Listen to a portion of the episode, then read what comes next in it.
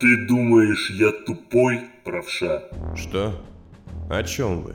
Вчера вечером в 7-й темной аллее нашли 2 трупа. Они сдохли от срабатывания поводков. А я здесь при чем? Едало запахни! Тебя охранник встретил почти в том же месте, спустя пару минут, и увидел у тебя кровь на затылке. Твою мать. Камень, прилетевший мне в голову. Совсем забыл про него. Слушай сюда, мразь. Золотое поле – это тебе не официальная каторга. Это незаконное предприятие, частное. Сюда не пришлют новых пленников. Нам нужно их где-то найти и доставить. С жутким палевом. И каждая смерть, мать твою, это удар по бизнесу господина Пасти. А удары по бизнесу господина Пасти обычно заканчиваются тем, что кого-то убивают. Я молчал. Злить Ульфика очень не хотелось. Но еще меньше хотелось показать, что я что-то знаю про убийство. Во всем нужна дисциплина. Слыхал историю, как я получил эту вонючую маску? Толком нет. Несколько кронососов из того, что раньше называлось вашей 5-й бригадой, нашли где-то бутыль с кислотой. Я кого-то из них, видать, сильно обидел, и они налили мне этой дряни в кувшин. У меня прожгло насквозь челюсть и щеки. Вот так. И Ульфик снял маску. Я спокойно поглядел на одну из самых чудовищных картин, какие видел в жизни. Я быстро узнал, кто именно это сделал. Собрал всех их в камере и стал допрашивать. Сказал, что тот, кто сдаст зачинщиков, получит легкое наказание, а те, кто будут молчать, очень, мать их, об этом пожалеют. 5 тут же сдали тех 2 своих корешей, кто меня торванул, а 3 молчали. Тогда я вытащил ствол и застрелил 5. Вышиб им мозги, они даже не мучились. Ульфик открыл ящик и положил на стол большой пистолет. Я напрягся. Это был тот самый пистолет, что я забрал из сейфа Мадьяра. Огромный, чудовищно нелепый, китчевый ствол. Только вот красную краску с него кто-то, обладающий большим чувством вкуса, нежели Мадьяр, умудрился свести. Из этой пушки... Да там и 2 можно было одной пулей убить. Нет, этот ствол мне подарил Ясон Войта. Я так, для усиления эффекта. Так вот, а остальных я наказал. Знаешь как? Боюсь представить. Я им перерезал сухожилия, так что они ни руками, ни ногами пошевелить не могли. Зашил им рты и бросил на дно гадюшника. Всех 5. И они там медленно, несколько дней... дохли, пока на них ссали и срали их товарищи. Одни, в темноте и в тишине. Вот такая у них дерьмовая судьба. И вот скажи мне, ты думаешь, мне это понравилось? Сейчас вы скажете, что нет, но вы должны были сделать так ради дисциплины. Ульфик, кажется, улыбнулся, судя по глазам. Я тоже усмехнулся. Какой ты смешной. Но вообще-то нет. И он, внезапно выхватив шоковую дубинку, ударил меня точно в лицо. Когда искры, боль и спазм на секунду отступили, я увидел, как он склонился надо мной. Мне это очень понравилось. Мне нравится мучить людей, правша. Я садист, малыш. Только так можно объяснить, что я вот уже кучу лет гнию тут, на золотом поле. И если я узнаю, что ты мне порожняк пихаешь, я утоплю тебя в говне! Пшел! И Ульфик пинком выпроводил меня из своего кабинета. В тот момент я окончательно понял, что убью его. Не знаю когда, не знаю как, где, но обязательно это сделаю. Акт 2. Часть 11. Вариант А самый подходящий. Полезем вверх, сказал я. И мы, еще немного поспорив, улеглись спать. На следующий день Мэя без проблем стащила большую бухту крепкой веревки с остальными нитями из района чахлых гробов. Я подумала, что даже мясо не так хорош, чтобы тащить под сотни кило вверх.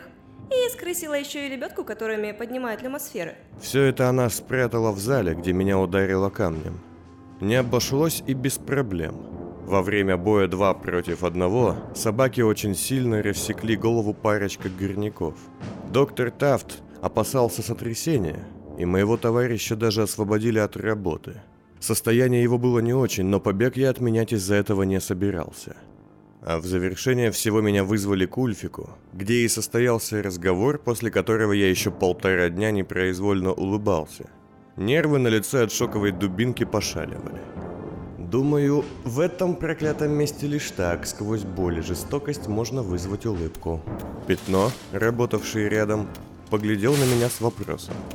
Неважно, мысли вслух. Работаю. Мы раскапывали кирками и лопатами что-то, что, наверное, несколько сотен лет назад было магазином или какой-то мастерской. Я рассчитывал на неплохой улов. Последний улов на Золотом поле, который я не собирался отдавать. Давай, правша, расскажи еще про Лукрецию. Это было любимым занятием Пятна, Мэи и собаки. Слушать мои истории из прошлого. Я научился рассказывать все, что вижу, уходя в тени. Они слушали меня вечерами жадно, с интересом следя за рваной историей моих отношений со светской дивой Третьего Кольца и иных приключениях. В редкие свободные часы на каторге я зачитывался приключениями лорда-детектива, а Пятно, Мэя и собака заслушивались моими приключениями. Ха, ну ладно, так работать хоть будет веселее. Только если я начну опять махать лопатой мимо, толкни меня. Почему ты выбрала это? Почему ушла из семьи? Зачем стала светской дивой? Мы стояли в апартаментах Лукреции на 20-м ярусе и глядели в окно. Скоро должен был пойти дождь. А ты зачем стал тем, кто ты есть? О чем я, кстати, еще не знаю. И не узнаешь. Но я первый спросил. Со мной не сравнивай. Я взлетел, получил шанс один на несколько миллионов. Я... избранный, если хочешь. Что ты смеешься? А ты, кстати, не сложила себя до уровня Мадьяра. И я указал на несложенное пьяное тело, которое недовольно зашевелило конечностями, выражая возмущение. Нет, моя горделивая птаха, я как раз зашла к вершинам. Из скучной темной норы и плесени традиции я выбралась на самый свет. Теперь в лучах обожания и ненависти танцую тут с тобой. Я подобна творцу искусства. Как, кстати, там твой экспресс-портрет от Далайласа, Алихан? Тот хмыкнул и перевернулся на бок, кутаясь в ковер. Он прислал ему холст, на котором был нарисован шприц с освобождающей инъекцией. Алихан очень оскорблен. В подтверждение этих слов Мадьяр громко всхрапнул. И все же, Лу, у тебя было наследство, особняк, целая древняя фамилия. А теперь у меня есть ты, и это стоит 100 крат большего. За нашим окном пронесся антраход, унося с собой длинные линии статического газового разряда. И пошел дождь.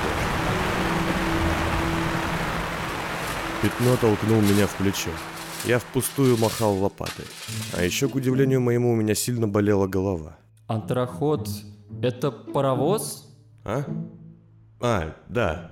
То есть нет.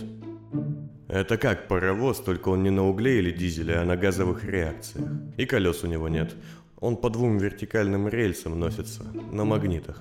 Пятно не понял, казалось, ни слова. А я однажды видел бегущий город. Это такой огромный поезд. Вагонов у него, наверное, 1010. Что-то ты загнул. 10 тысяч? Ну, может 8, но много. Он ехал через степь, и над ним висели воздушные шары для дозора, а на крыше сидели винтокрылы и воздоходы. Кто сидел? Летающие штуки.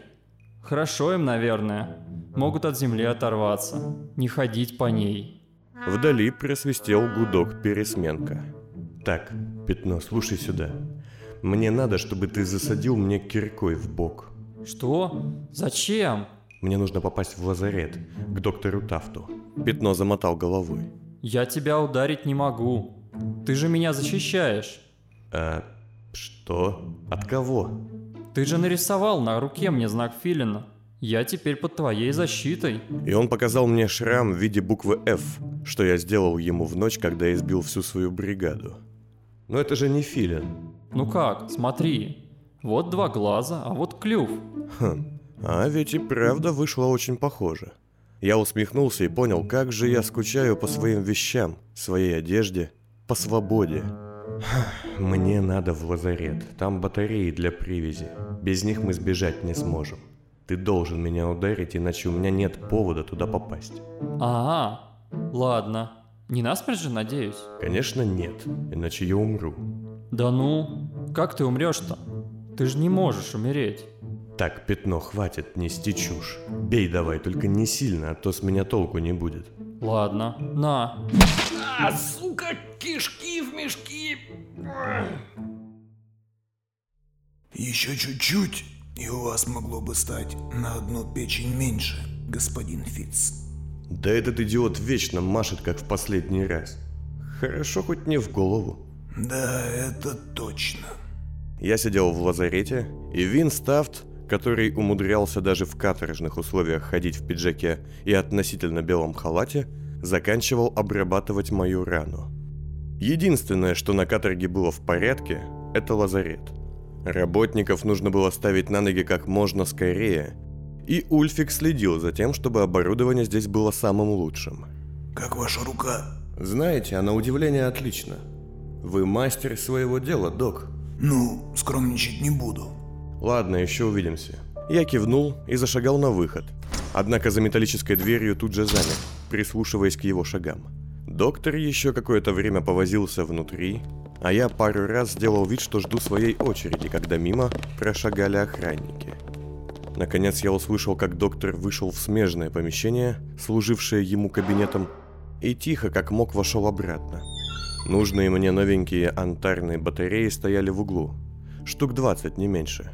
Больше 6 я утащить точно бы не смог. Аккуратно, как мышь, я взял одну, вторую, третью. Что вы делаете? Спустя секунду док стоял прижатый к стене, а я держал скальпель у его шеи. Не могли вы выйти на минуту позже, а? Стойте, Фитц, стойте! Я не буду кричать! Я чуть ослабил хватку. Возьмите меня. Док, поглядев на батареи, перевел взгляд на меня. Что? Куда? Зачем вам химбатареи, Фитц? Самый бесполезный каторжнику предмет, если только не задумал он что-то серьезное. Бомбу из них не соберешь, значит только побег. Я прицелился. Хороший удар убьет доктора быстро, без особых мучений. Все-таки и мне, и собаке он много раз помогал. Прошу, возьмите меня. А зачем вам бежать? Вы же не думаете, что я здесь по своей воле? Да, поводка у меня нет, но и выбора тоже. Кто пойдет сюда работать добровольно? Не знаю. Я хочу сбежать с первого дня. Я тут меньше вас, но уже схожу с ума. Возьмите меня с собой, Физ. Клянусь жизнью, не пожалеете. Не знаю почему, но я отпустил его. Если он и врал, то делал это настолько убедительно и правдоподобно, что я не в силах был его раскусить. Вы не пронесете батареи. Если вас схватит патруль, то вам конец. А я могу спокойно доставить их туда, куда надо. А вот это уже был довод. Сегодня за час перед отбоем к вам на осмотр придет собака. Берите батареи, он вас проводит. Но... Я быстро огляделся и знаком приказал доктору открыть холодильники с лекарствами. Что вы делаете? Поводок. Мой собственный. Смешав несколько препаратов, закрывая их от доктора, я показал ему 2 шприца. Левый я сейчас вколю вам. В нем импровизированный медленный яд. Второй вколю, когда вы придете. В нем противоядие. Надеюсь, у вас диабета нет? Что за бред? Вы же ничего не смыслите в этом. Да ну. Я быстро назвал доктору все препараты в его лазарете, их действия и болезни, при которых их используют. Ну, ладно, не очень быстро. Доктор успел понять, что я разбираюсь в химии еще до того, как я закончил. Впервые за долгое время мой мозг начал работать на полную мощность. Я вспомнил еще кое-что, о чем я скучал. Мои волшебные пилюли. Вы хотите, чтобы я вам верил? Если сдадите нас, яд убьет вас до того, как вы пожалеть успеете.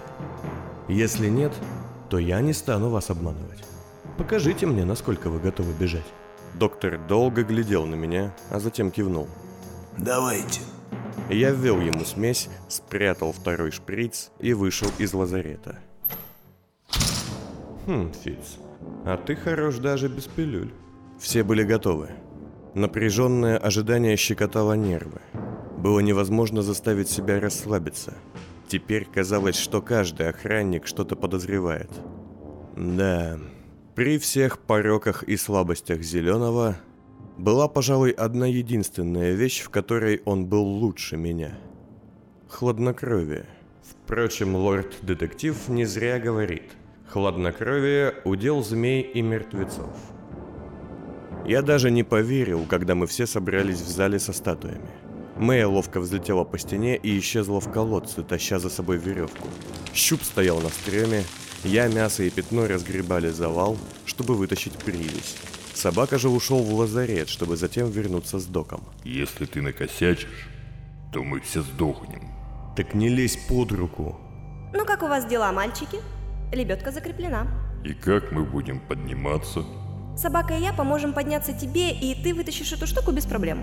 Что-то я погорячился. Тащить я ее, конечно, смогу, но без радости. Надо было идти через тоннель. Хватит лезть мне под руку. Валите отсюда. Ой, надо же, какая фифа. Ладно, давай, не убей нас всех. Хотел бы я увидеть глаза нашего Гульфика, когда он все чухнет. Я занялся привязью. Задача была не из легких. Мне нужно было почти без каких-либо инструментов, кроме заточек щупа, отсоединить механизм от газового кабеля и переключить на батареи. Одна ошибка и... даже думать об этом не хочу. Ну что, господа, готовы? Мастер приступает к работе. Я медленно, покрываясь потом, начал подготавливать технику, укоряя себя за самонадеянность. Все оказалось сложнее, чем я думал. Куда сложнее. Это все сложнее, чем я думал. Куда сложнее. Ну да, это сложный момент. Но вы делаете поразительные успехи. Голова идет кругом. Это всегда так? У кого как. Это называется рефлект. Я к этому привык, а он, кажется, и вовсе не замечает. Да, Синий? Замечаю, но не придаю значения. Однако вы пока еще очень плохо управляетесь со шприцем, Зеленый. Сильно напрягаете руку. Это нехорошо. Так, мужики, решите уже, кого из вас слушать. Кто в этой теме из вас лучше шарит? Оставьте свои адаптантские замашки. Очистите словарный запас. Вы ведь не на каторге какой-нибудь? Хорошие манеры – часть нашей работы. Ладно, я вас понял. А все-таки кто из вас больше спец? Синий больше разбирается в технической стороне вопроса. Положение тела, пластика. А красный более искусен в конечном результате, в насыщенности эссенции. Вам везет, вас учат сразу двое. Потрудитесь соответствовать, Зеленый. В помощи не нуждаетесь? Голос Дока заставил меня вздрогнуть. Собака и Винстафт стояли рядом. И Док уже вытаскивал батареи. Вижу, вы в смятении, как и ваши друзья. Я поймал недовольные взгляды Мяса, Меи и Щупа. Никто из них не хотел тащить с собой человека, имеющего отношение к администрации каторги. И я их понимал. А вы еще и в этом разбираетесь. Фиц, давай-ка живее. Там наметилось какое-то нездоровое движение. Ладно, помогите. Вместе с Доком мы успешно справились с привязью, хотя обоим пришлось попотеть. Спустя 5 минут все было готово. Все, теперь батареи начали работать. Давай ее сюда, сейчас поднимем. У нас от силы 2 суток, и поводки придется время от времени подкручивать. Опаздываем, сильно опаздываем. Не скули, как голова. Лысая, как у тебя, только поумнее. Жить-то будешь? Придется. Выбора-то нет. Эй, бригадир, а на кой крен ты нам этого коновала приволок? Так надо было. Мы же не потащим его с собой. Он не каторжник, если ты так и не понял. От него только проблемы будут. Палево. Щуп подлетел к нам. Кто, охрана? Нет, 3. 8 человек. Вот суки. Так, крепите механизм. А что насчет укола, господин Фиц? Я все сделал. Да, вот об этом тоже нужно было подумать. Нужен ли мне там, в катакомбах, лишний человек, пусть и без поводка? Сейчас мы поднимем, а потом я все сделаю. Но мы не успели. Через несколько секунд вся третья бригада со своим озлобленным начальником вышла из прохода. «Я так и думал. Безграмотный степняк всегда накосячит». «Вот дерьмо».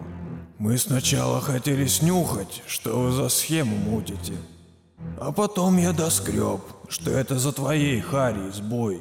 Два жмура моих. А вы, я гляжу, не шибко палитесь». «Что тебе надо?» «То есть у тебя даже замазки никакой нет за косяки, правша? Шлепнул двух подонков и не пылишь?»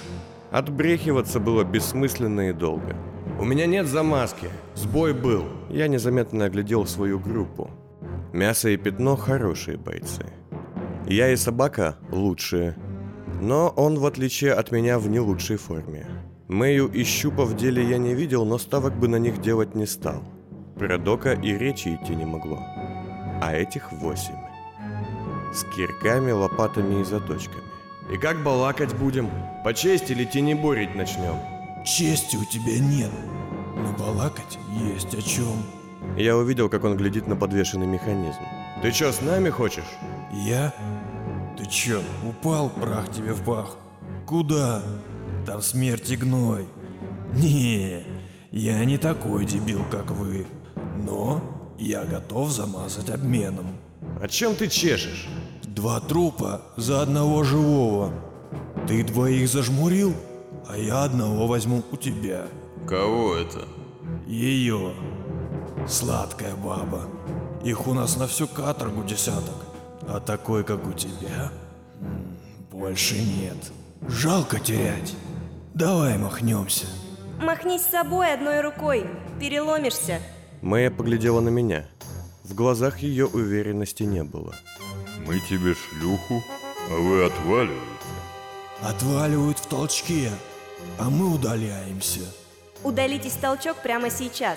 Бригадир своих не кидает. Да, правша?» Я перевел взгляд на Собаку.